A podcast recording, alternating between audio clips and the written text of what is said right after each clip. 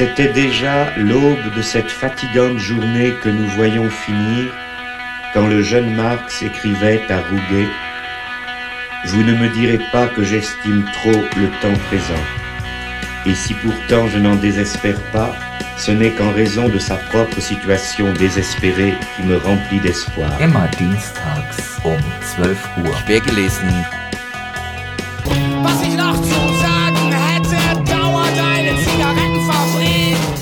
Verehrte Hörerinnen und Hörer, willkommen zu einer neuen Ausgabe von Quergelesen, der kleinen Vorlesesendung hier bei Querfunk auf der 104,8 MHz Antennenfrequenz. Ältere Ausgaben von Quergelesen könnt ihr auch bei Mixcloud nachhören, sei es auf der Mixcloud-Seite des Querfunks oder auf der von Quergelesen. Heute haben wir einen recht langen Vortrag für euch, der so ziemlich die ganze Sendezeit ausfüllen wird. Der Staat Israel feierte dieser Tage seinen 75. Geburtstag. In Quergelesen treffen sich immer wieder Israel-solidarische Haltungen wie auch Fragen der Aktualisierung von Gesellschaftskritik. Insofern liegt es nahe, beides einmal zusammenzudenken. Am 6. Juli 2018 hielt Stefan Griegert in Stuttgart bei Emanzipation und Frieden einen Vortrag mit dem Titel Debor und der Zionismus. Warum die SI zwar Marx, nicht aber Israel verstanden hat. Guy Debord und die Situationistische Internationale haben in der zweiten Hälfte des 20. Jahrhunderts neben der kritischen Theorie eine der avanciertesten an Marx orientierten Gesellschaftskritiken formuliert. Sowohl in ihrem expliziten Bezug auf die Marxische Kritik des Fetischismus und Mystizismus kapitalistischer Gesellschaften als auch in ihren politischen Interventionen, die sich zu einem sehr frühen Zeitpunkt ganz explizit gegen die islamische Konterrevolution richteten, unterschieden sich die Situationisten sehr sympathisch vom Mainstream, sowohl der reformistischen als auch der sich revolutionär dünkenden Linken. Jedoch verunmöglichte ihnen ihre weitgehende Ignoranz gegenüber dem Antisemitismus ein adäquates Verständnis des Zionismus und Israels, was unter anderem damit zu tun hat, dass sie sich zwar dem Marxschen kategorischen Imperativ verpflichtet fühlten, sich für den Adornoschen hingegen kaum interessierten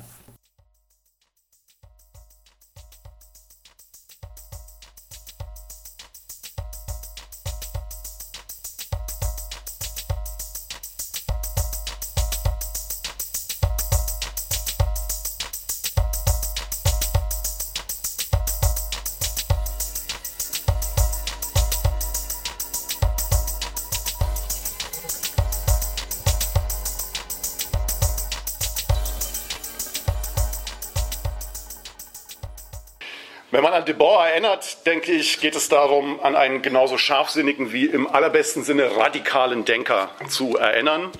Äh, Debord ist in Frankreich posthum, also nachdem er tot war, geradezu zum Star geworden, wenn man sich das heute anguckt. Ein Star, auf den sich fast jeder kritische Intellektuelle in irgendeiner Form heute bezieht und die pseudokritischen natürlich ganz besonders.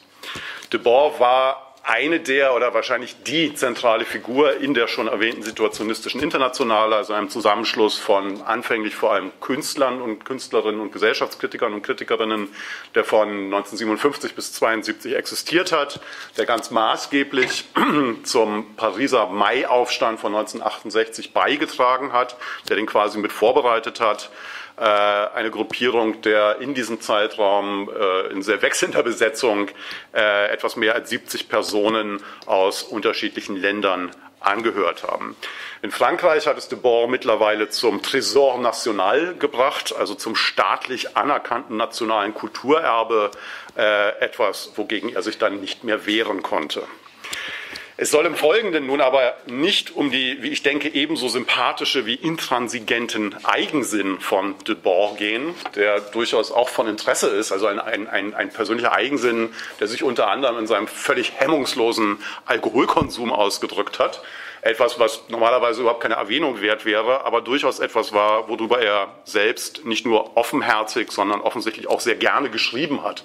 Äh, es gibt von ihnen dieses kleine Büchlein Panegyricus, so eine Art autobiografische Notizen, könnte man sagen. Da stehen dann zum Beispiel so Sätze wie, ich zitiere, was ich von den wenigen Dingen, die ich mochte und auch beherrschte, am besten beherrschte, war das Trinken. Ja? Darum soll es also nicht gehen, vielmehr soll an die Radikalität der Gesellschaftskritik von de Boer erinnert werden, deren Grundlegung in der marxischen Kritik der politischen Ökonomie in den wenigen Fällen, bei denen halt von de Boer vor einem breiteren Publikum doch einmal die Rede ist, diese Grundlegung der Radikalität in der marxischen Kritik der politischen Ökonomie fällt regelmäßig unter den Tisch. Ähm, am Beginn des 21. Jahrhunderts wird über de Boer und seine Mitstreiter beispielsweise im Massenblatt äh, DB Mobil geschrieben. Ne? Ich halte viel Vorträge, dementsprechend fahre ich viel mit der Deutschen Bundesbahn, darum lese ich diese Zeitschrift regelmäßig. Äh, und da, war, da wurde eine, eine, Ausstellung über die situationistische Internationale angekündigt und dort äh, wurden de Boer und seine Mitstreiter und Mitstreiterinnen als Kostverächter präsentiert, die, so stand in der Zeitschrift der Deutschen Bundesbahn, das Streben nach materiellem Überfluss verurteilt hätten während äh, vom marxischen Materialismus mit keinem Wort die Rede war. Kostverächter war de Boer aber ganz sicher nicht und er wollte gerade das Streben nach materiellem Überfluss. Sein Ziel war es vielmehr, diesen materiellen Überfluss anders zu organisieren, von der wahren Form zu befreien, den Reichtum nicht zu kritisieren, sondern allen Menschen zugänglich zu machen, also die ganz ursprüngliche kommunistische Intention von Karl Marx. Und Kostverächter, wie gesagt, war er ganz sicher nicht. Ähm, auch das vielleicht noch kurz vorweg. De Boer war in den 1980er Jahren von der aufkommenden ökologischen Landwirtschaft ausgesprochen angetan, aber nicht etwa aufgrund von irgendeinem reaktionären Naturromantizismus, also wie das so am Anfang der deutschen Grünen der Fall war, wo man irgendwie plötzlich diese Ökolandbauern abgefeiert hat, was eine sehr deutsch-ideologische Schlagseite gehabt hatte, sondern es ging ihnen um, um Gründe der Gebrauchswertkritik. Er schrieb ähm, für eine Zeitschrift, wo öfters von ihm Artikel erschienen sind, in der Encyclopédie de Nuisance, über den extremen Verfall der Nahrung. Ja, also er hat versucht anhand des Essens und Trinkens aufzuzeigen, wie die kapitalistische Produktionsweise, wo es eben nur um den Wert und den Tauschwert geht, den Gebrauchswert der Dinge ruiniert. Er schreibt also vom extremen Verfall der Nahrung, nicht etwa um einen irgendwie verzichtsneurotischen Veganismus äh, Vorschub zu leisten. Ich will damit niemanden beleidigen, ich habe gerade wunderbar gegessen hier, äh, sondern er lobte die Ökobauern, weil bei ihnen Rind, Kalb und Schwein von, wie er schreibt, ausgezeichneter Qualität sind, wie der erste Bissen bestätigt. Das heißt, die, wie er weiter schreibt, die allgemeine Rückbildung der Sinnlichkeit, die sich eben gerade im Desinteresse am Geschmack von Essen und Trinken zeigt, die sah er mit einer, wie er weiter schreibt, außerordentlichen Rückbildung geistiger Klarheit einhergehen. Und das halte ich für ausgesprochen bedenkenswert. Ich glaube, er hat ganz einfach recht. Man könnte das auch einfacher zusammenfassen. Wer nicht genießen kann, kann in aller Regel auch nicht denken. Aber zu seinem Hauptwerk, das 1967 publizierte Buch Die Gesellschaft des Spektakels. Ich denke, das ist bis heute einer der wichtigsten Versuche, materialistische Gesellschaftskritik jenseits einerseits des dogmatischen Marxismus, also der diversen Ausprägungen des Marxismus-Leninismus, ähm, zu formulieren und andererseits aber auch schon sehr früh gegen die postmoderne Beliebigkeit zu betreiben. Der wohl bekannteste Text der SI ist, ich weiß nicht, inwiefern das in vorherigen Vorträgen hier schon erwähnt wurde, aber ich glaube, es ist sinnvoll, das nochmal zu erwähnen. Der wohl bekannteste Text der SI heißt Über das Elend im Studentenmilieu. Und das war ein Text, der tatsächlich in Massenauflagen gedruckt wurde und in zahlreichen Sprachen übersetzt wurde und auch im deutschsprachigen Raum viele Aktivisten und Aktivistinnen der 60er und 70er Jahre doch recht nachhaltig geprägt hat. Der, dieser Text ist 1966 in Straßburg erschienen und wurde mit Geldern von der dortigen Universität finanziert, nachdem Sympathisanten der SI die Wahlen zum Studierendenparlament äh, für sich entschieden hatten. Äh, die haben dann, also so wird das zumindest kolportiert, äh, haben irgendwie in Paris quasi bei der SI angerufen und gesagt, was machen wir denn jetzt? Jetzt haben wir irgendwie so viel Geld und die haben gesagt, naja, lass uns eine Broschüre machen und die in Massenauflage drucken.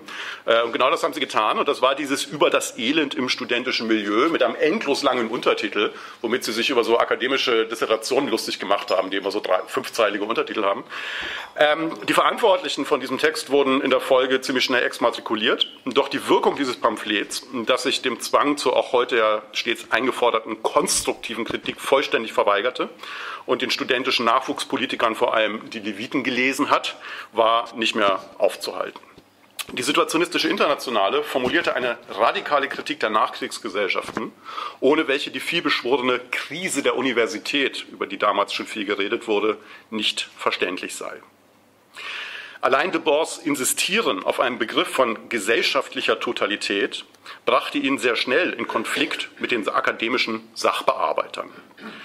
Bei den universitären Theorieverwaltern machte sich der Vordenker der SI durch seine konsequente Kritik an der akademischen Wissensproduktion nachhaltig unbeliebt.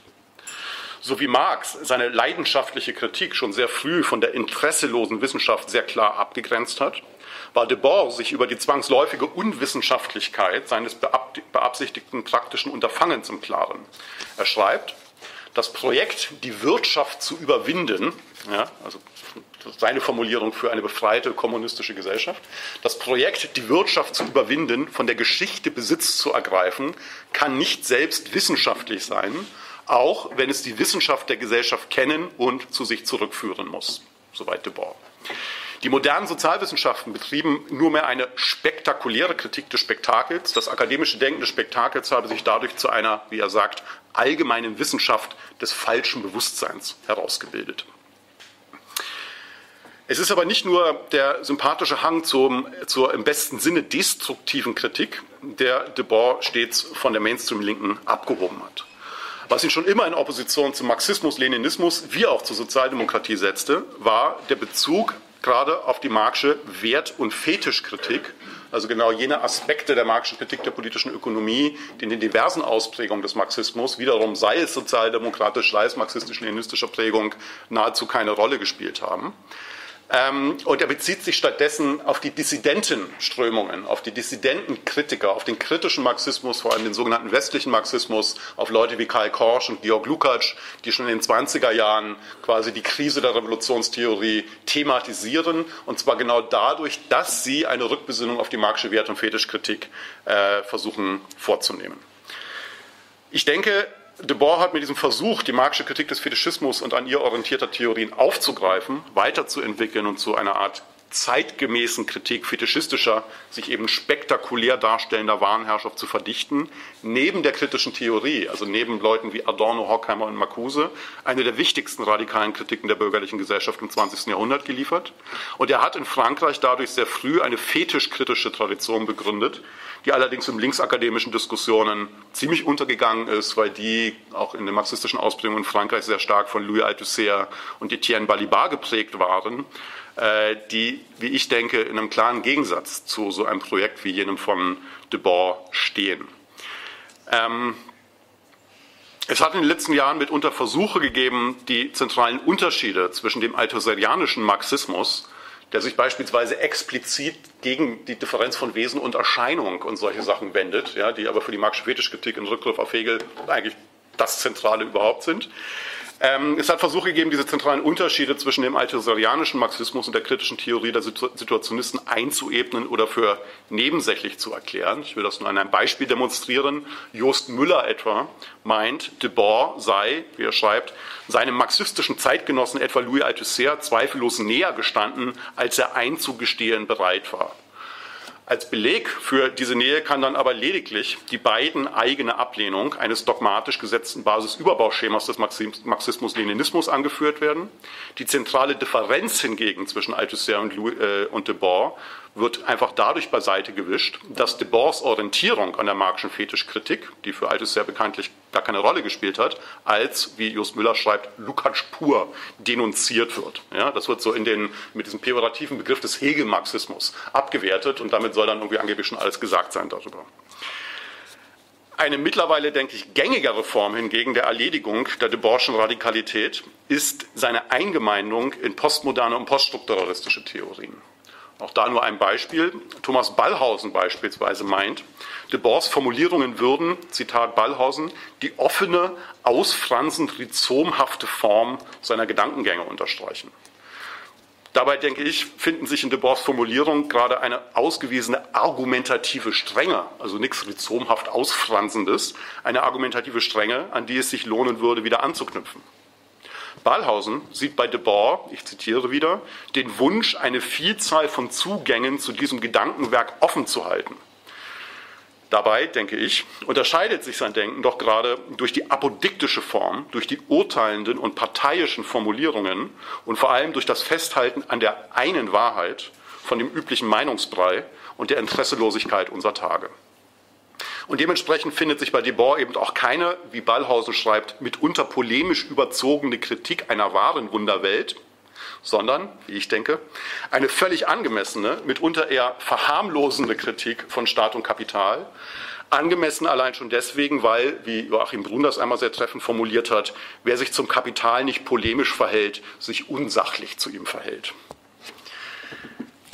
Debord knüpft mit diesen apodiktischen Urteilen unmittelbar an den jungen Marx an, und zwar an den kategorischen Imperativ vom jungen Marx, der bekanntlich bereits im Jahr 1843, 44 in seiner sehr lesenswerten Einleitung zur Kritik der Hegelischen Rechtsphilosophie formuliert hat, formuliert hat, dass es darum gehen muss, alle Verhältnisse umzuwerfen, in denen der Mensch ein erniedrigtes, ein geknechtetes, ein verlassenes, ein verächtliches Wesen ist. Ich werde auf diesen marxischen kategorischen Imperativ ganz am Ende nochmal zurückkommen, wenn es dann auch um Antisemitismus und Zionismus geht und werde versuchen, den, den Spannungsgehalt dieses marxischen kategorischen Imperativ zum Adornoschen aufzumachen, weil vor dem Hintergrund man dann, glaube ich, sinnvollerweise diskutieren kann, warum Debord wichtige, auch heute noch wichtige Sachen über Marx geschrieben und gesagt hat, aber die SI ganz fürchterliche Sachen über Israel und den Zionismus geschrieben hat. Die vernichtende Kritik in die Gesellschaft des Spektakels steht meiner Einschätzung nach ganz in der Tradition von Max Horkheimers Programm, nämlich die kritische Theorie der Gesellschaft stets als, wie er schon vor dem Zweiten Weltkrieg formuliert hat, als einziges entfaltetes Existenzialurteil zu betreiben. Materialistische Gesellschaftskritik ist ihm zufolge also nur, äh, materialistische Gesellschaftstheorie ist ihm zufolge also nur als Gesellschaftskritik zu haben. Die Darstellung gesellschaftlicher Kategorien und Ideologien, ihre begriffliche Rekonstruktion impliziert immer ihre Verurteilung. Materialistische Kritik nach Adorno beispielsweise ist sich nicht nur der Unmöglichkeit von Objektivität bewusst, gegen die sie eine offene Parteilichkeit setzt, sondern diese materialistische Kritik reflektiert auch das Problem, Kritik in der Form von Theorie formulieren zu müssen, sich gleichzeitig aber über die Unmöglichkeit ihres Daseins in der Form von Theorie im Klaren zu sein. Die theoretische Wahrheit nämlich des von Marx als automatisches Subjekt bestimmten Kapitals wäre schlicht und einfach seine praktische Abschaffung. Oder, wie es in der Gesellschaft des Spektakels bei Debord gegen die Positivisten jeglicher Couleur heißt, Debord schreibt, die Wahrheit dieser Gesellschaft ist nichts anderes als die Negation dieser Gesellschaft. Was aber steht nun eigentlich, also was meint eine Spektakelkritik und inwiefern bezieht sich Debord auf die marxische Kritik der politischen Ökonomie? Wenn man sich dieses Buch von Debord anguckt, dann ist man ziemlich verwundert darüber, dass in zahlreichen Rezeptionen diese unmittelbare Bezugnahme auf Marx überhaupt nicht vorkommt und keine Rolle spielt. Also bei solchen Leuten wie Thomas Ballhausen oder auch anderen, ja, die lassen das einfach unter den Tisch fallen. Und das ist ziemlich irre, denn Debors Beschreibung der Totalität des Fetischismus und der Ware beginnt in unmittelbarer Anlehnung an das Marxische Kapital, dessen ersten Satz er nämlich paraphrasiert, wenn er schreibt, das ganze Leben der Gesellschaften, in welchen die modernen Produktionsbedingungen herrschen, erscheint als eine ungeheure Sammlung von Spektakeln. Und bei Marx war eben davon die Rede, dass es eine Ansammlung für eine, für eine Warengesellschaft ist, eine ungeheure Ansammlung von Waren. Eine Definition des Begriffs des Spektakels gibt Debord in seiner Schrift von 1967 nicht. Er umkreist diesen Begriff vielmehr und beschreibt ihn in seinen realen Erscheinungen und ex negativo. Im Begriff des Spektakels sind bei Debord aber der Begriff des Kapitals und zumindest Aspekte des Fetischismus im marxischen Sinne aufgehoben. Er schreibt, das Spektakel ist das Kapital in einem solchen Grad der Akkumulation, dass es zum Bild wird. Er begreift das Spektakel also als eine gesteigerte Form des Fetischismus. Er schreibt weiter, das Prinzip des wahren Fetischismus ist es, dass sich absolut im Spektakel vollendet, wo die sinnliche Welt durch eine über ihr schwebende Auswahl von Bildern ersetzt wird, welche sich zugleich als das Sinnliche schlechthin hat anerkennen lassen. Marx hat also die Verwandlung menschlicher Beziehungen in die Beziehungen von Dingen beschrieben und de Boer greift genau das auf und beschreibt die Verwandlung der menschlichen Beziehungen in die Beziehungen zwischen Bildern, die den Menschen noch äußerlicher erscheinen als die Dinge. Anders aber als im postmodernen, poststrukturalistischen Denken, das dazu tendiert, alles in Bilder aufgelöst zu sehen und überhaupt keine materielle Realität mehr zu kennen, die in ihrer Gesamtheit kritisiert werden könnte. Anders aber bleibt das Bild bei Debord auf die gesellschaftliche fetischistische Totalität, auf die materielle Realität stets rückbezogen.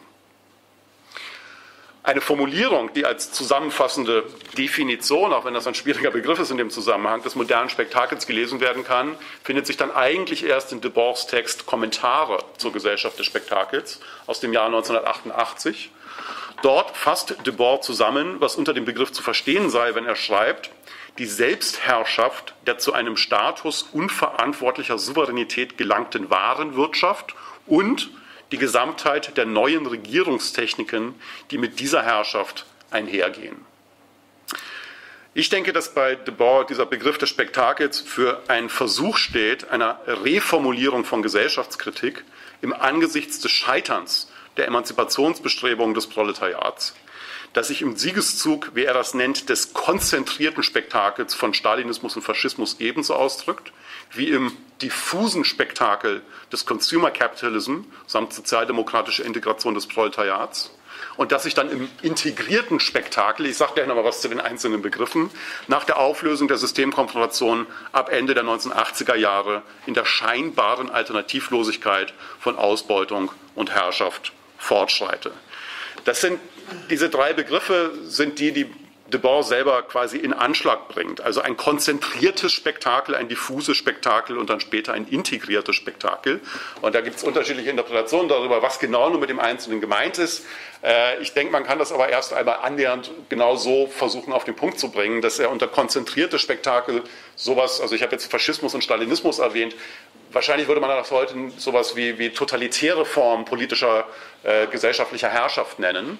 Und mit diffusen Spektakeln meint er eben vor allem diesen Wohlstands, äh, vergleichsweise Wohlstandskapitalismus, wie er sich in der Nachkriegszeit vor allem in, in Westeuropa und in den USA herausgebildet hat. Und nach dem Zusammenbruch dieser Systemkonfrontation, beziehungsweise dem in gewisser Weise dem, dem Sieg des diffusen Spektakels über das äh, konzentrierte Spektakel, äh, geht er davon aus, dass äh, nichtsdestotrotz äh, Formen auch des konzentrierten Spe Spektakels aufgehoben bleiben und in also diesem sogenannten integrierten Spektakel äh, sich wiederfinden können.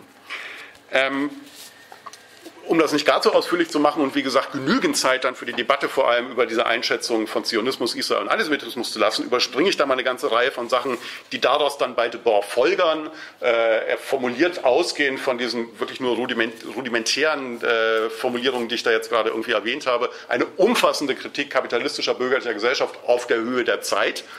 Abgesehen davon, dass er den Antisemitismus nicht erwähnt, da werde ich dann gleich noch ein bisschen was zu sagen.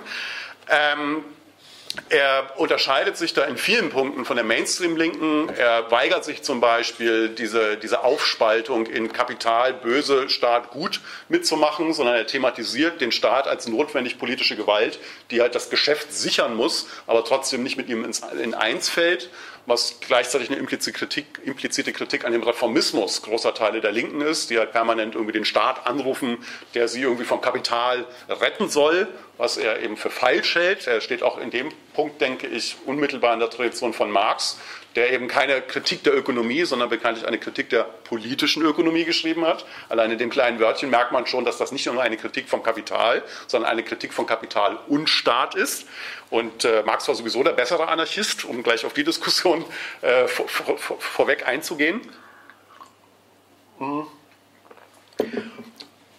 Und de Boer kritisiert den Proletkult, der in der damaligen zeitgenössischen Linken ähnlich ausge, also viel ausgeprägter war, sogar würde ich es noch sagen, als heute. Ähm, auch Debord geht vor allem in den 60er und 70er Jahren davon aus, dass das Proletariat letzten Endes der, wie er es einmal formuliert, der Bewerber um die menschliche Emanzipation ist. Also auch er sieht das so, dass das Proletariat quasi die Aufgabe hat, die allgemein menschliche Emanzipation zu verwirklichen. Aber er weigert sich, irgendwie das Proletariat in den, in, in, in den wunderbaren Tönen, Tönen zu malen. Er spottet darüber, dass die Linke das Proletariat wie Gott betrachtet und es anbetet. Ähm, er hingegen stellt Forderungen an das Proletariat. Er sagt, die Arbeiter müssen Dialektiker werden. Ja? Ähm, das heißt, das ist gleichzeitig eine ziemliche, ein ziemliches Anrennen gegen die vor allem dann Anfang der 70er Jahre sich immer stärker ausbreitende intellektuellen Feindlichkeit in gar nicht kleinen Teilen der, der radikalen Linken, wo dieser Proletkult dann gleichzeitig noch äh, ergänzt wurde durch diese Ablehnung eigentlich von äh, avancierteren Formen von Gesellschaftskritik, wie gesagt von einer intellektuellen Feindlichkeit. Äh, und ich würde sagen, Debord nimmt das Proletariat, nimmt auch die konkreten Proletarier und Proletarierinnen einfach ernster, als das viele irgendwie K-Grüppchen jemals getan haben, äh, weil er sie nicht idealisiert sondern sagt, nein, wie alle anderen Menschen auch, die ein Interesse an Emanzipation haben, müssen sich diese Menschen, wenn sie wirklich ein emanzipatives Projekt vollenden wollen, sich massenhaft kritische materialistische Gesellschaftskritik aneignen und müssen ihr, ihr kritisches Denken in die Geschichte einschreiben. Ja, das ist so in etwa die, sind so in etwa die Formulierungen, die er dort, äh, ähm, die er dort in Anschlag bringt. Ähm, um aber gleich zu den Problemen zu springen und zu dieser Frage des eigentlichen Titels zu kommen, De Boer und der Zionismus. Also das ist nochmal, das war jetzt ziemlich brachial verkürzt. Ich wollte nur als Einstieg nochmal ein paar solche Dinge, allgemeineren Dinge über De Boer und die SI in Erinnerung rufen. Auch da können wir gerne in der Diskussion weiter darauf eingehen, wenn da größerer Diskussionsbedarf ist. Aber ähm, zu diesem anderen Punkt, der mir gewisserweise auch aktueller und kontroverser zu sein scheint. Ich habe gesagt, das ist eine der avanciertesten Formen von Gesellschaftskritik im 20. Jahrhundert. Und das da gibt es eine offensichtliche Verwandtschaft mit der kritischen Theorie von Adorno und Horkheimer. Es gibt aber eben auch wirklich zentrale Unterschiede. Ähm, und das kann man, glaube ich, an zwei Punkten gut aufzeigen. Der eine ist die Frage des Antisemitismus und daraus folgernd dann der Zionismus und äh, die Frage Israels. Da komme ich gleich zu. Es gibt allerdings auch noch einen anderen Punkt, nämlich, das ist vielleicht gerade nachdem wir hier an der Kunstuni sind, äh, erwähnenswert, nämlich die Absage an die Kunst. Die natürlich bemerkenswert ist, weil, wie gesagt, die SI anfänglich hauptsächlich aus Künstlern ähm, bestanden hat. Debord hat so eine Absage an die Kunst formuliert, anstatt, so wie das ja in der kritischen Theorie vor allem von Adorno formuliert wurde, in ihr eine Statthalterin der Befreiung zu sehen. Auch wenn Debord Filme gedreht hat, sah er sich doch stets als, als Antikünstler, wie er einmal selber formuliert hat. Und gerade dieser Aspekt führte dann auch zu zahlreichen Ausschlüssen aus der situationistischen Internationale, in der anfänglich deklarierte Künstler eben noch eine ganz entscheidende Rolle gespielt haben. Das heißt, nicht dialektische Aufhebung, die sich stets eine gewisse Skepsis gegenüber dem revolutionären Furor bewahren müsste, war das Programm von Debord, sondern ich würde sagen eher sowas wie Tabula Rasa machen, wodurch der Furor dann aber natürlich stets noch befeuert wurde. Das merkt man besonders deutlich, wenn man sich die Briefe von de Boer anschaut. Die Verein also die Edition Tiamat veröffentlicht so die gesammelten Schriften quasi von de Boer. Und vor einigen Jahren ist ein sehr interessanter und sehr lesenswerter Band mit Briefen von de Boer erschienen. Und wenn man sich da die Sprache anschaut, merkt man, dass das eine, eine schroffe und mitunter geradezu brutale Sprache ist, in der dann nur noch sehr selten etwas von so einer ähm, verzweifelten Zärtlichkeit zu spüren ist oder zu merken ist, wie man sie eigentlich aus den Texten von jemandem wie Adorno kennt. Durch die Absage an die Kunst, die ja mitunter auch notwendige Distanz zu ermöglichen vermag, steht de Boer dann auch vor dem Problem, dem Spektakel mit einem Konkretismus zu begegnen, der aber merkwürdig, wahrscheinlich zwangsläufigerweise merkwürdig abstrakt bleibt. Denn was das Lebendige auf das da rekurriert wird, nun ausmache, was also dieses tote Spektakel negieren soll, das bleibt natürlich völlig unklar. Debord postulierte ein vermeintlich richtiges Leben inmitten der falschen Gesellschaft als eine Art subversive Strategie. Und ich denke, er überschätzte schlicht und einfach die Verpflichtung der an Emanzipation interessierten Menschen, jetzt und hier anders zu leben. Und er gelangt in seinem schon erwähnten äh, autobiografischen Text Pandigyricus äh, zu einer Selbsteinschätzung, die sämtliche sich notwendigerweise ergebenden Ambivalenzen und Paradoxien einer kritischen Existenz in der spektakulären Gesellschaft ausblendet, ja negiert, wenn er da ziemlich selbstbewusst behauptet, ich zitiere, ich habe jedenfalls bestimmt so gelebt, wie ich gefordert habe, dass man leben müsse. Ja. Nichtsdestotrotz, denke ich, wäre es falsch, Debord sowas wie einen, Vitalismus vorzuwerfen, was man mitunter findet in der Literatur. Das gab es in der SI oder im Umfeld der situationistischen Internationale, vor allem bei jemandem wie Raoul Barneigen, der, wenn man sich die Buch Buchtitel von dem anguckt, merkt man das gleich. Das ist äh, eines seiner bekanntesten Bücher, heißt dann gleich An die Lebenden ja, oder das Buch der Lüste. Äh, und das waren Sachen, wo sich Debord lustig gemacht hat drüber. Ja. Also gerade in diesen Briefen wird das sehr deutlich, äh, dass er seinen ehemaligen Mitstreiter dass der nicht besonders viel von dem gehalten hat und irgendwie gedacht hat, naja, der schreibt halt so Ratgeber für ein vernünftiges Leben und das ist das Gegenteil von Gesellschaftskritik, um die es aber eigentlich gehen würde. Ähm, diese Absage an die Kunst und diese wie gesagt, eben kaum noch vorhandene verzweifelte Zärtlichkeit, das drückt sich bei ihm dann in sowas aus, dass er halt, was ich gemeint habe, mit Tabula rasa machen. Es gibt also Formulierungen, wo er sagt, es geht um Kritik mit der Axt. Ja? Und das ist, das hat, glaube ich, etwas zu tun mit dem Punkt, über den ich jetzt gern sprechen möchte, nämlich mit der weitestgehenden Ausblendung von dem, was der Zivilisationsbruch des Nationalsozialismus nicht nur allgemein gesellschaftlich und historisch, sondern gerade für radikale materialistische Gesellschaftskritik eigentlich bedeutet hat. Es ist nämlich tatsächlich so, dass letzten Endes an keiner Stelle die Erfahrung von Auschwitz, also vom nationalsozialistischen Massenmord an den europäischen Juden und Jüdinnen, dass an keiner Stelle die Erfahrung von Auschwitz ernsthaft Eingang in die revolutionstheoretischen Kategorien der Situationisten findet.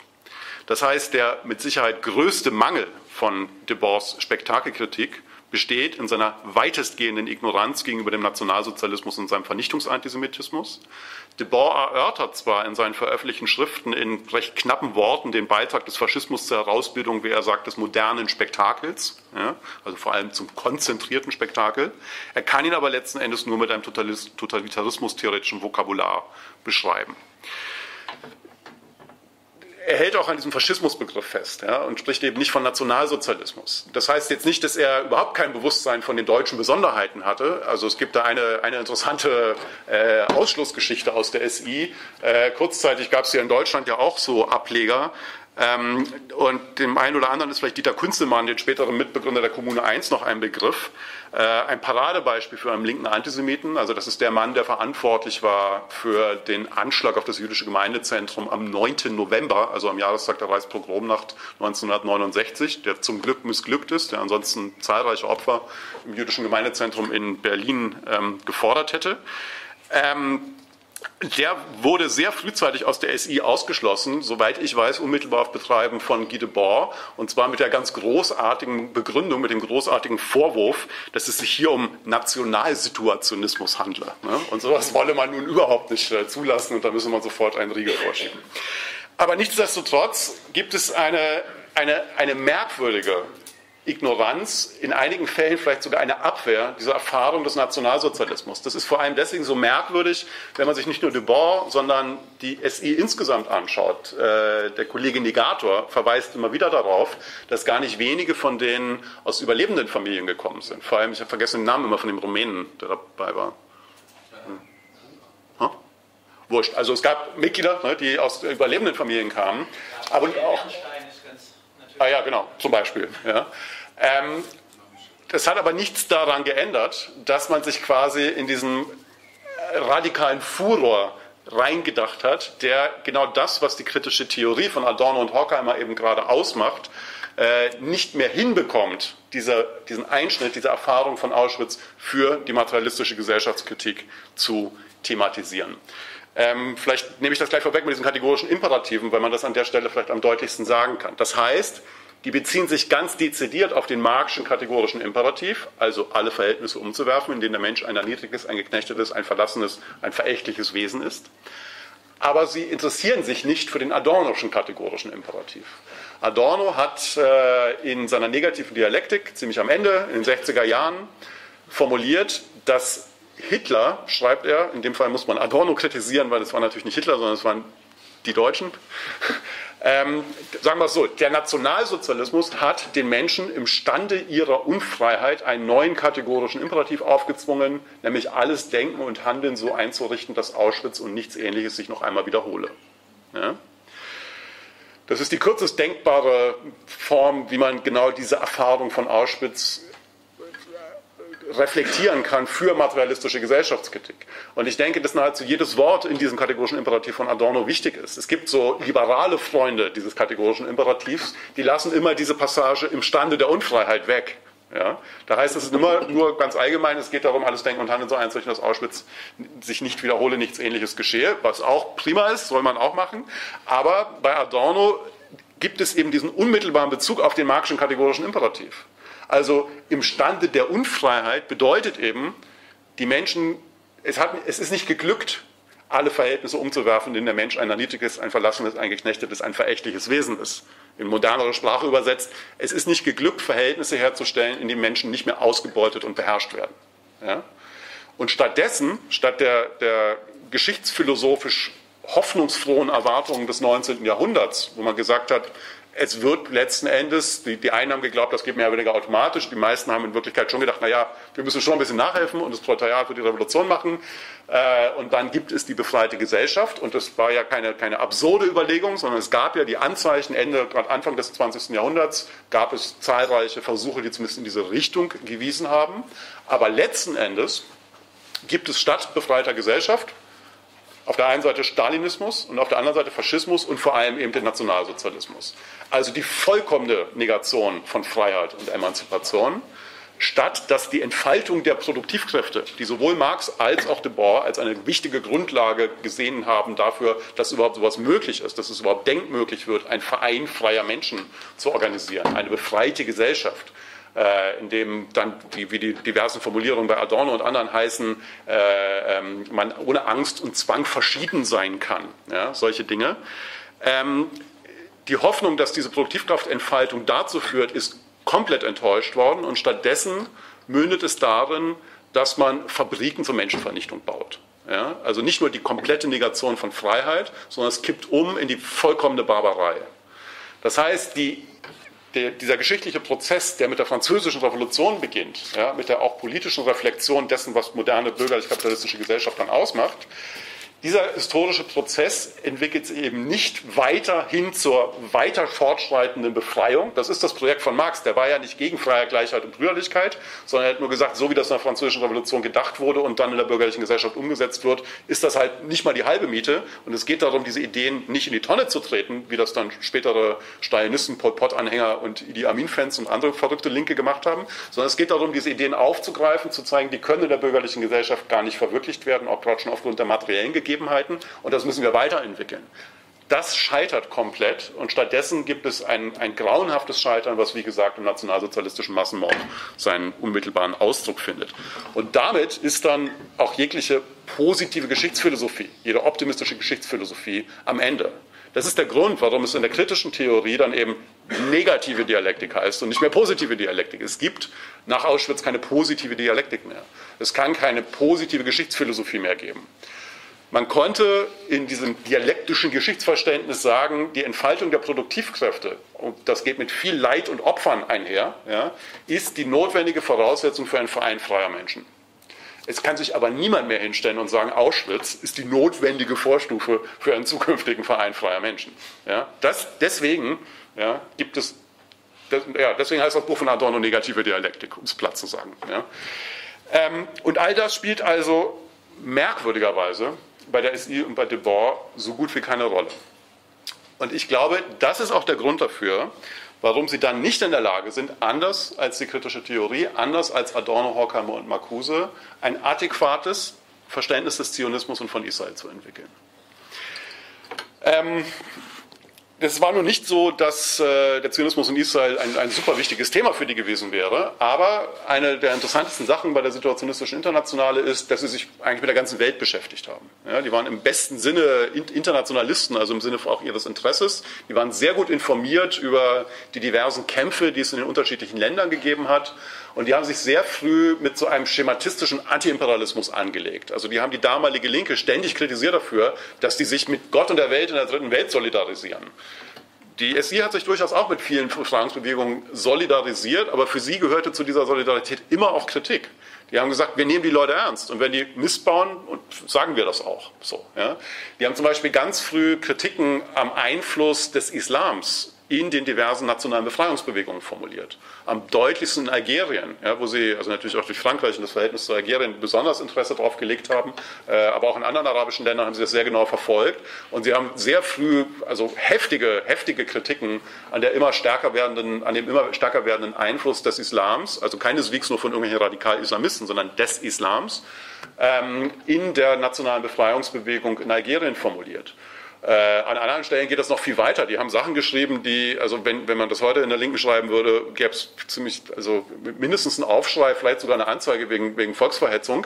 Äh, es gibt eine Passage, ich glaube in dem Text Groß, äh, Groß, Großadresse an die Revolutionäre in Algerien oder in dem Text zwei lokale Kriege, in einem von den beiden Texten, äh, haben sie als Parole unten drunter stehen, lang leben die Genossen in Bagdad, die in den Straßen der irakischen Hauptstadt den Koran verbrannt haben. Ne?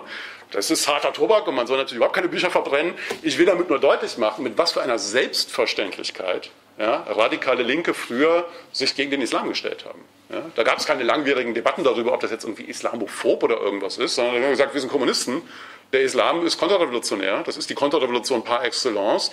Wenn man irgendwas Vernünftiges in diesen antikolonialen Befreiungsbewegungen erreichen will, muss man den Einfluss des Islams bekämpfen. Ja? Und sie haben gesehen, dass es nicht besonders gut läuft, sondern dass der eigentlich immer stärker wird und haben halt dann versucht, genau jene Strömungen, die, die es ja auch gegeben hat, die das eben auch gesehen haben, diese säkularen Revolutionäre, die einfach zu stärken. Ja? Und niemals hätten sie sich irgendwie hingestellt und gesagt, ja, wir, wir als, ich weiß nicht, äh, äh, europäische weiße Männer und Frauen dürfen das nicht kritisieren. Solche Kategorien haben die nicht interessiert. Ja, die haben gesagt, wir sind äh, Exemplare der Gattung Mensch, ja, Kommunisten und Kommunistinnen, und als solche kritisieren wir andere politische Bewegungen überall auf der Welt. So. Und sind mit anderen solidarisch, je nachdem halt. Vor diesem Hintergrund haben sie sich dann also auch durchaus zum Zionismus und zu Israel geäußert unter anderem in dem gerade erwähnten Text zwei lokale Kriege, wo sie sich einerseits mit dem Vietnamkrieg auseinandersetzen und andererseits mit dem Sechstagekrieg. Und anhand von dem Text, ich will das jetzt gar nicht da mit einzelnen Zitaten groß durchkauen, sondern eher allgemein formulieren, wie ich, was ich denke, was sie dazu sagen und warum das falsch ist, äh, was sie dort formulieren.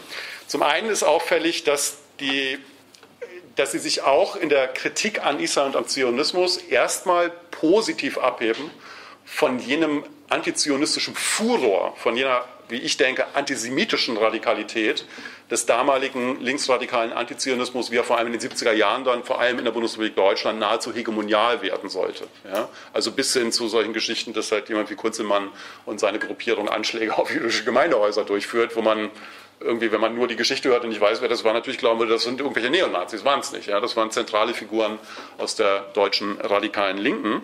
Ähm, sie unterscheiden sich durchaus darin. Es gibt einige Passagen, wo sie gewisse Sympathien zum Beispiel für die frühe Kibbutzim-Bewegung in Israel äußern. Ja? Also die, anfänglich war Israel sehr stark geprägt von linken, sozialdemokratischen, aber auch linkssozialistischen Strömungen. Die Kibbutzim sind diese landwirtschaftlichen Genossenschaften gewesen. Und da, so, man merkt so ein bisschen, die kennen sich auch nicht so gut aus, aber das, was sie halt darüber wissen, finden sie irgendwie ganz gut und ganz sympathisch. Und dann formulieren sie aber doch Kritiken zum Beispiel an diesen, man kann fast sagen, realsozialistischen Erscheinungsformen, die es so in den 60er Jahren in Israel gab. Israel sah da echt ein bisschen aus wie so ein Ostblockland. Ja, Einheitsgewerkschaft, die Histadrut, die den halben Staatsapparat dominiert hat. Äh, also eine extrem starke, aber sehr verstaatlichte Arbeiterbewegung, Arbeiterinnenbewegung. Ähm, das kritisieren sie und zum Teil sind die frühen Äußerungen der SI zum Zionismus auch sowas wie eine innerisraelische Kritik. Mit Jacques Obadia gab es ein äh, israelisches Mitglied in der SI, der dann allerdings schon Anfang der 90er Jahre rausgegangen ist, also zur Zeit von diesem Text zwei lokale Kriege 1967 schon nicht mehr Mitglied war. Aber auch das gibt es alles. Und selbst in dem Text von 67 merkt man, der, also man geht davon aus, dass er von dem aus Tunesien stammende Mustafa Kayati weitgehend formuliert wurde, aber dann halt durchaus als Kollektiv in der Zeitschrift äh, der Situationistischen Internationale mit dem gleichen Titel, also die Zeitschrift der SI, veröffentlicht wurde. Auch da merkt man noch, dass die dass es ein anderer Tonfall ist als bei irgendwelchen offen antisemitischen Linken. Ja, es ist eine Bemühung aus einer, wie ich denke, unhistorischen Perspektive, die so tut, als wenn man eigentlich in den 20er und 30er Jahren lebt, den Zionismus als einen Nationalismus zu kritisieren. Also auch da merkt man, die tun halt so, als wenn Auschwitz nicht stattgefunden hat und knüpfen an innerlinken Diskussionen und auch innerjüdischen Diskussionen an aus den 20er und 30er Jahren. Ja. Nachdem ich das alles gesagt habe, komme ich nun aber zu den wirklich problematischen Aspekten. Denn das Ganze endet darin, dass sie eine, einen historischen Exkurs machen und dann plötzlich über den großen arabischen Aufstand von 1936 bis 1939 schreiben und ihr Bedauern darüber Ausdruck verleihen, dass der misslungen ist. Und das ist, ja, das mag einigen Leuten als Detail erscheinen, ich glaube aber, das kann man so nicht machen, denn dieser Aufstand war ein Aufstand mit Unterstützung der deutschen Nationalsozialisten, der darauf ausgelegt war, keineswegs nur den Zionismus zu bekämpfen, sondern die Juden in Palästina einfach zu ermorden. Und das ist irre, wenn man das dann liest, in so einer vergleichsweise reflektierten, aufgeklärten linksradikalen Gruppierung. Ähm, ich sage ein paar Sätze zu diesem Aufstand, weil ansonsten kann man das nicht beurteilen, was das bedeutet, wenn eine Gruppe wie die SI sich hinstellt und sagt, so sinngemäß, es ist eigentlich eine historische Katastrophe gewesen, dass dieser Aufstand sich nicht durchgesetzt hat. Das wäre eine revolutionäre Perspektive für den Nahen Osten gewesen. Äh, der Zionismus wäre nicht notwendig geworden und solche Dinge. Dieser Aufstand war, wurde organisiert von dem Mufti von Jerusalem und seinen Anhängern und Anhängerinnen. Der Mufti von Jerusalem war, wurde in diesem Aufstand die entscheidende Führungsfigur der damaligen palästinensischen arabischen Nationalbewegung. Und dieser Mufti war ein Antisemit nationalsozialistischen Zuschnitts. Muss man ohne jede Polemik und ohne jede Übertreibung genauso formulieren. Ja. Dieser Aufstand scheitert dann letzten Endes, weil die Briten ihn niederschlagen, was die SI bedauert. Ja. Der Mufti muss fliehen und er landet dann in Deutschland während des Zweiten Weltkriegs nämlich in Berlin. Er verbringt die entscheidenden Jahre des Nationalsozialismus in der Reichshauptstadt Berlin, kooperiert da unmittelbar mit den Spitzen des Nationalsozialismus, ist in die Vernichtungspolitik involviert, betreibt NS-Propaganda und sendet die über Radiosender auf äh, Arabisch in den Nahen und Mittleren Osten, stellt muslimische SS-Divisionen aus und so weiter und so fort. Also nochmal, das ist ein antisemit-nationalsozialistischen Zuschnitt und das ist nicht irgendjemand gewesen, sondern das ist der damalige Führer der arabisch-palästinensischen Nationalbewegung gewesen. Ja? Das heißt nicht, dass damals alle Araber und Palästinenser üble Antisemiten waren, aber es gab eine politische Fraktion, die das sehr wohl waren und die setzt sich leider durch. Und zwar genau in diesem Aufstand von 1936 bis 1939. Vorher war der Mufti Einführer der arabisch-palästinensischen Nationalbewegung, der eine Minderheitenfraktion vertreten hat. In diesem Aufstand aber, dessen Scheitern die SI bedauert, gelingt es ihm, sich an die Spitze zu setzen, und zwar durch Mord und Totschlag. In diesem Aufstand werden hunderte Juden und Jüdinnen ermordet, sehr häufig im Übrigen antizionistische Juden und Jüdinnen. Also welche, die aus, aus religiösen Gründen den Zionismus ablehnen. Das gibt es bis heute. Ultraorthodoxe Juden sagen, wir müssen auf den Messias warten, der halt nie kommt. Äh, und wir dürfen vorher keinen Staat gründen und deswegen aus unserer, unserer Interpretation der jüdischen Religion sind wir gegen den Zionismus ja, und gegen den jüdischen Staat. Das gibt es in sehr radikalen Ausprägungen und gemäßigteren, aber das ist die Grundeinstellung und die gab es damals auch schon. Auch die werden ermordet von diesen Leuten. Also weil immer so die, die, das schwingt ja auch bei der SI mit, die sagen, nein, nein, das war ja kein antisemitischer Aufstand, das war kein antisemitisches Pogrom. Die Behauptung ist immer, ähm, das war ein antikolonialer Aufstand. Ja? Und das stimmt, der hat sich natürlich auch gegen die Briten gerichtet, aber in erster Linie, weil die Briten als Schutzmacht der Juden gesehen wurden. Er hat gesagt, wir müssen erstmal die Briten rausschmeißen, damit wir dann die Juden massakrieren können. Ja, das war die Idee vom Mufti und von seinen, von seinen Anhängern. Ähm, es wurden also Hunderte von Juden und Jüdinnen, sowohl welche, die für den Zionismus waren, als auch viele, die, upsie, als auch welche, die gegen den Zionismus waren, umgebracht. Aber es wurden viel mehr Araber von den Anhängern des Muftis in diesem Aufstand von 36 bis 39 ermordet. Und zwar die, die eine sehr viel moderatere Position gegenüber dem Zionismus propagiert haben. Ja? Das ist also historisch von eminenter Bedeutung, was da passiert ist. Wenn das anders gelaufen wäre, dann wäre auch die ganze weitere Entwicklung anders gelaufen. Dann wäre auch der Krieg 1948 anders abgelaufen. Der sah unter anderem deswegen so aus, wie er aussah, mit am Ende Hunderttausenden vertriebenen und geflüchteten Palästinenser und Palästinenserinnen, weil sich auf der Seite der Palästinenser und Palästinenserinnen der Mufti von Jerusalem durchgesetzt hatte. Weil die Israelis also 48 wussten, sie kämpfen gegen Leute, die drei Jahre vorher mit den Nazis offen kollaboriert haben. Und genauso wie die Nazis gedacht haben. Ja. Wenn das anders gewesen wäre, wenn sich die Nashashibis beispielsweise durchgesetzt hätten, ja, ein anderer wichtiger Familienclan, der jetzt auch nicht pro-zionistisch war, aber die waren halt nicht so offen antisemitisch und einige von denen haben sogar gesagt, Zionistische Einwanderung, ja, warum eigentlich nicht? Die Leute sind ganz gut ausgebildet. Wenn es gut läuft, kann man ja kooperieren mit denen und dann nützt das allen. Eine ganz vernünftige Reaktion auf Masseneinwanderung, könnte man sagen. Ähm, Das sind genau die Leute, die in diesem Aufstand von 36 bis 39 fertig gemacht werden, massakriert werden, also zu Hunderten, wahrscheinlich sogar Tausenden umgebracht werden von den Anhängern des Muftis. Das ist das Ergebnis von diesem Aufstand, dessen Scheitern die SI bedauert. Und vor dem Hintergrund muss man sich dann nicht wundern, ähm, dass sie später dann fordern, in der Zeit des Yom Kippur-Kriegs, also 1973, dass der Staat Israel von einer revolutionären arabischen Bewegung aufgelöst werden soll. Und das ist natürlich harter Tobak. Also erstens ist es sowieso irre zu fordern, dass der Staat Israel aufgelöst werden soll nach der Erfahrung des Nationalsozialismus. Aber man muss schon genau hinhören. Er soll also nicht von einer jüdischen revolutionären Bewegung aufgehoben werden. Das wäre ja auch eine Möglichkeit, dass man sagt, man knüpft also man meint das ernst mit dem Anknüpfen an irgendwelchen Diskussionen aus den 1920er Jahren, wo es eine starke revolutionäre jüdische Bewegung auch gab, die auch den Zionismus abgelehnt haben, die gesagt, wir brauchen keinen Zionismus, wir machen ja Weltrevolution. Und dann verschwindet der Antisemitismus, wo der Nationalsozialismus und ein wenig auch der Stalinismus gezeigt haben, dass das leider nicht gestimmt hat. Äh, man, da könnte man ja dran anknüpfen und dann könnte man sagen, also obwohl ich das natürlich auch ablehnen würde, aber es wäre zumindest was anderes, man sagt, eine jüdisch-revolutionäre Bewegung soll den Staat Israel auflösen. Oder man könnte sagen, eine jüdisch-arabische revolutionäre Bewegung soll den Staat Israel auflösen. Aber das Jüdisch kommt überhaupt nicht mehr vor. Eine arabisch-revolutionäre Bewegung soll den Staat Israel auflösen. Und da müsste man dann gleich, da müsste man dann auch wirklich nachfragen, wen meint ihr damit? Wer sind damals die arabisch-revolutionären Bewegungen? Ja? Und wenn man sich die anguckt, ja, dann landet man genau bei solchen Gruppierungen, die einleitend erwähnt wurden, die Flugzeuge nach Entebbe entführt haben und dort Selektionen vorgenommen haben. Keineswegs nur die Israelis von den anderen Geiseln getrennt haben, sondern auch europäische und amerikanische Staatsbürger, die sie als Juden identifiziert haben. Ja, also auch da war sehr deutlich, das geht keineswegs nur gegen Israel, sondern sie machen alle Juden und Juden auf der Welt quasi haftbar für alles, was der Staat Israel tut. Ähm, und man muss sich klar machen, in welcher Zeit das passiert. Also diese Forderung nach der Auflösung Israels, Yom Kippur-Krieg. Der Yom Kippur-Krieg war einer der schlimmsten Kriege, den Israel über sich ergehen lassen musste. Das war ein Angriffskrieg, maßgeblich von Syrien und von Ägypten, wo Israel an einem der höchsten jüdischen Feiertage, wo das Land stillsteht, überfallen wurde äh, und an den Rand einer Niederlage gedrängt wurde. Die dann nach viel zu spät einsetzenden massiven Waffenlieferungen aus den USA glücklicherweise noch abgewendet werden konnte. Und erst dann konnte das umgedreht worden mit unglaublich vielen Opfern auch auf israelischer Seite. Äh, in den Briefen von de Boer gibt es wirklich durchgeknallte Formulierungen in Bezug auf den Yom Kippur-Krieg. Ja, er sagt, dass sich Israel am ersten Tag des Krieges absichtlich hat angreifen lassen.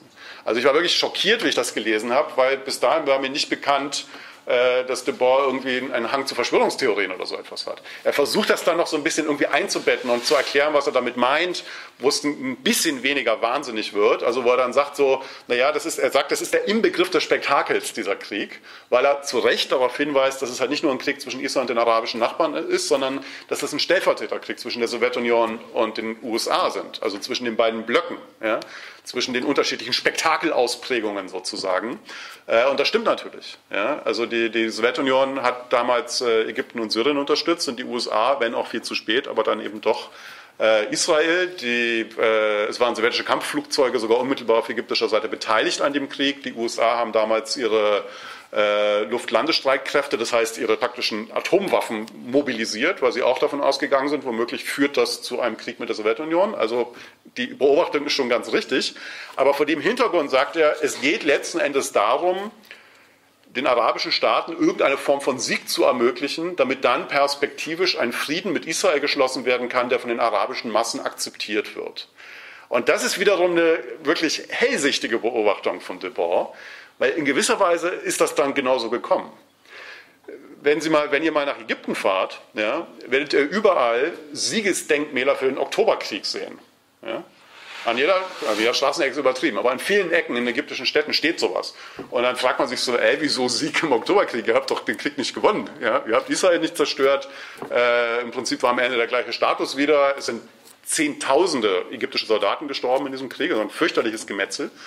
Ähm, aber die Ägypter haben es geschafft, nach 48, 56 und 67, also nach drei verlorenen Kriegen gegen Israel, es so darzustellen gegenüber der eigenen Bevölkerung, als wenn man diesen Krieg eigentlich gewonnen hätte. Das ist Quatsch, das stimmt nicht, aber es war gut, dass sie das gemacht haben, weil das die Voraussetzung war für den Friedensschluss Ende der 70er Jahre. Es war völlig klar, es kann kein ägyptischer Präsident hergehen und sagen, also das war ja, das war ja ein, ein, ein revolutionärer Paradigmenwechsel, den die Ägypter da vollzogen haben. Also Anwar al-Sadat dann, der hat gesagt, wir machen jetzt Frieden mit Israel. Ja? Als erstes arabisches Land überhaupt. Das hätte er nicht machen können, wenn er gesagt hätte, wir haben jetzt vier Kriege gegen die verloren, okay, jetzt geben wir Kleinball und machen Frieden. Das wäre niemals akzeptiert worden von auch nur irgendeinem Teil wahrscheinlich der ägyptischen Gesellschaft aus dem Gefühl heraus, so jetzt haben wir uns revanchiert, jetzt haben wir einmal gewonnen, aus dieser Position der Stärke können wir jetzt großzügig sein und Frieden mit Israel schließen. Ne? Ist ziemlich irre Konstruktion, hat aber das sehr gute Ergebnis gehabt, dass es dann endlich einen Friedensvertrag zwischen Israel und einem der wichtigsten äh, arabischen Länder gab, nämlich Ägypten, was nun wahrlich nicht nur für Israel und die dort lebenden Menschen, sondern vor allem auch für die Ägypter wunderbar ist, weil seitdem gibt es halt keinen Krieg mehr äh, mit Israel, was Zehntausenden Ägyptern also das Leben gerettet hat. Aber diese Formulierung von de Boer, die Israelis hätten sich am ersten Tag absichtlich angreifen lassen, die ist, ich weiß nicht, also das, äh, die ist nicht erklärungsbedürftig, die kann man nicht erklären. Also das zeigt, dass selbst solche Leute offensichtlich manchmal einen ziemlichen Hau haben. Ja, äh, auf die einzelnen Details von den einzelnen Äußerungen muss man vielleicht auch gar nicht groß weiter eingehen. Man kann das, glaube ich, dahingehend zusammenfassen, dass ich denke, dass es ausgesprochen sinnvoll ist, sich diese radikale Gesellschaftskritik, die dort formuliert wird, mit ihrer Bezugnahme auf die Marxische Wert- und Fetischkritik, mit ihrer Bezugnahme auf diese ganze Kritik an der Selbstmystifizierung der bürgerlich-kapitalistischen Gesellschaft, mit ihrer Kritik am Proletkult, mit ihrer Kritik am Reformismus und all diesen Dingen, die großartig sind eigentlich bei der SI und bei De Boer, sehr wohl lohnt anzuknüpfen, dass aber in entscheidenden Fragen, vor denen eine radikale materialistische Gesellschaftskritik heute steht, man leider überhaupt nichts lernen kann von denen. Und das ist eben die Frage, wie ist das Verhältnis von sowas wie, ich sage das absichtlich in diesen Worten, Zivilisation und Barbarei? Was heißt eigentlich heute den Nationalsozialismus in seinem Nachwirken für eine globale postnarzistische Konstellation ernst zu nehmen? Und was heißt das für eine Kritik am arabischen und islamischen Antisemitismus? Das sind, denke ich, heute wirklich Fragen, die auch eine radikale materialistische Gesellschaftskritik beantworten muss. Und weil das nicht nur kein Thema ist bei der SI, sondern im Gegenteil es dann halt so weit geht, dass sie historisch den arabisch-islamischen Antisemitismus geradezu unterstützen und abfeiern. Ich würde mal vermuten, das wollen sie gar nicht, sondern ich vermute, dass diese Formulierung in Bezug auf diesen Aufstand von 36 bis 39 schlicht und einfach mit historischem Unwissen zu tun hat. Ja? Ich will die jetzt nicht groß in Schutz nehmen, aber ich halte das für das realistischere, weil ich, so wie man die Leute ansonsten kennt, sich einfach nicht vorstellen kann, dass die sagen, ah ja, der Mufti von Jerusalem war ein prima Typ. Ja? Ich glaube wirklich, dass das in dem Fall mit äh, großer historischer Unkenntnis zu tun hat, die in Bezug auf diesen arabischen Aufstand leider bis heute auch in der deutschsprachigen Linken nach wie vor existiert.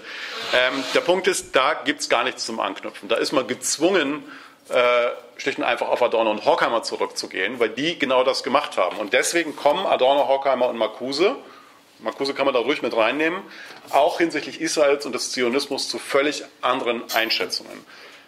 Auch für die war das kein Riesenthema, aber sie fordern letzten Endes eine ganz klare Solidarität mit Israel und dem Zionismus ein, was nicht heißt, dass sie sich mit allem, was in Israel passiert, solidarisieren, sondern das bedeutet, dass sie sich mit dem Wesen des Zionismus, mit dem Grundgedanken, der in all den unterschiedlichen Ausprägungen des Zionismus existiert, solidarisieren, nämlich mit dem Versuch, staatlicherseits, weil anders geht das gar nicht in einer Welt, die durch Kapitalakkumulation und Staaten eingerichtet ist und bestimmt wird, mit durch die Etablierung eines eigenständigen Nationalstaats eine zweite Vernichtung zu verhindern, um es ganz deutlich zu sagen. Also eine Art bewaffnetes Kollektiv zu schaffen, was es Juden und Jüdinnen ermöglicht, sich eigenständig gegen Antisemitismus zur Wehr setzen zu können. Das ist das Wesentliche am Zionismus und damit solidarisieren sich Leute wie Daun und Horkheimer und auch Marcuse, wenn auch in einem etwas anderen Zusammenhang, ganz explizit, wohingegen de Boer und diese Leute also sich fatalerweise letzten Endes halt nicht mit den islamischen sogenannten Befreiungsbewegungen gemein machen, aber mit den vermeintlich säkular nationalistischen Befreiungsbewegungen oder auch mit den säkular antinationalistischen, die es teilweise auch schon gab und die ihnen am liebsten waren, die aber alle auf die Vernichtung Israels abgezählt haben. Und wie gesagt, in dem Punkt, glaube ich, muss man in aller Deutlichkeit sagen, kann man genau gar nichts von De Boer und der SI lernen. Im Gegenteil, in diesem Aspekt kann man die eigentlich nur in die Tonne treten, so leid es mir tut.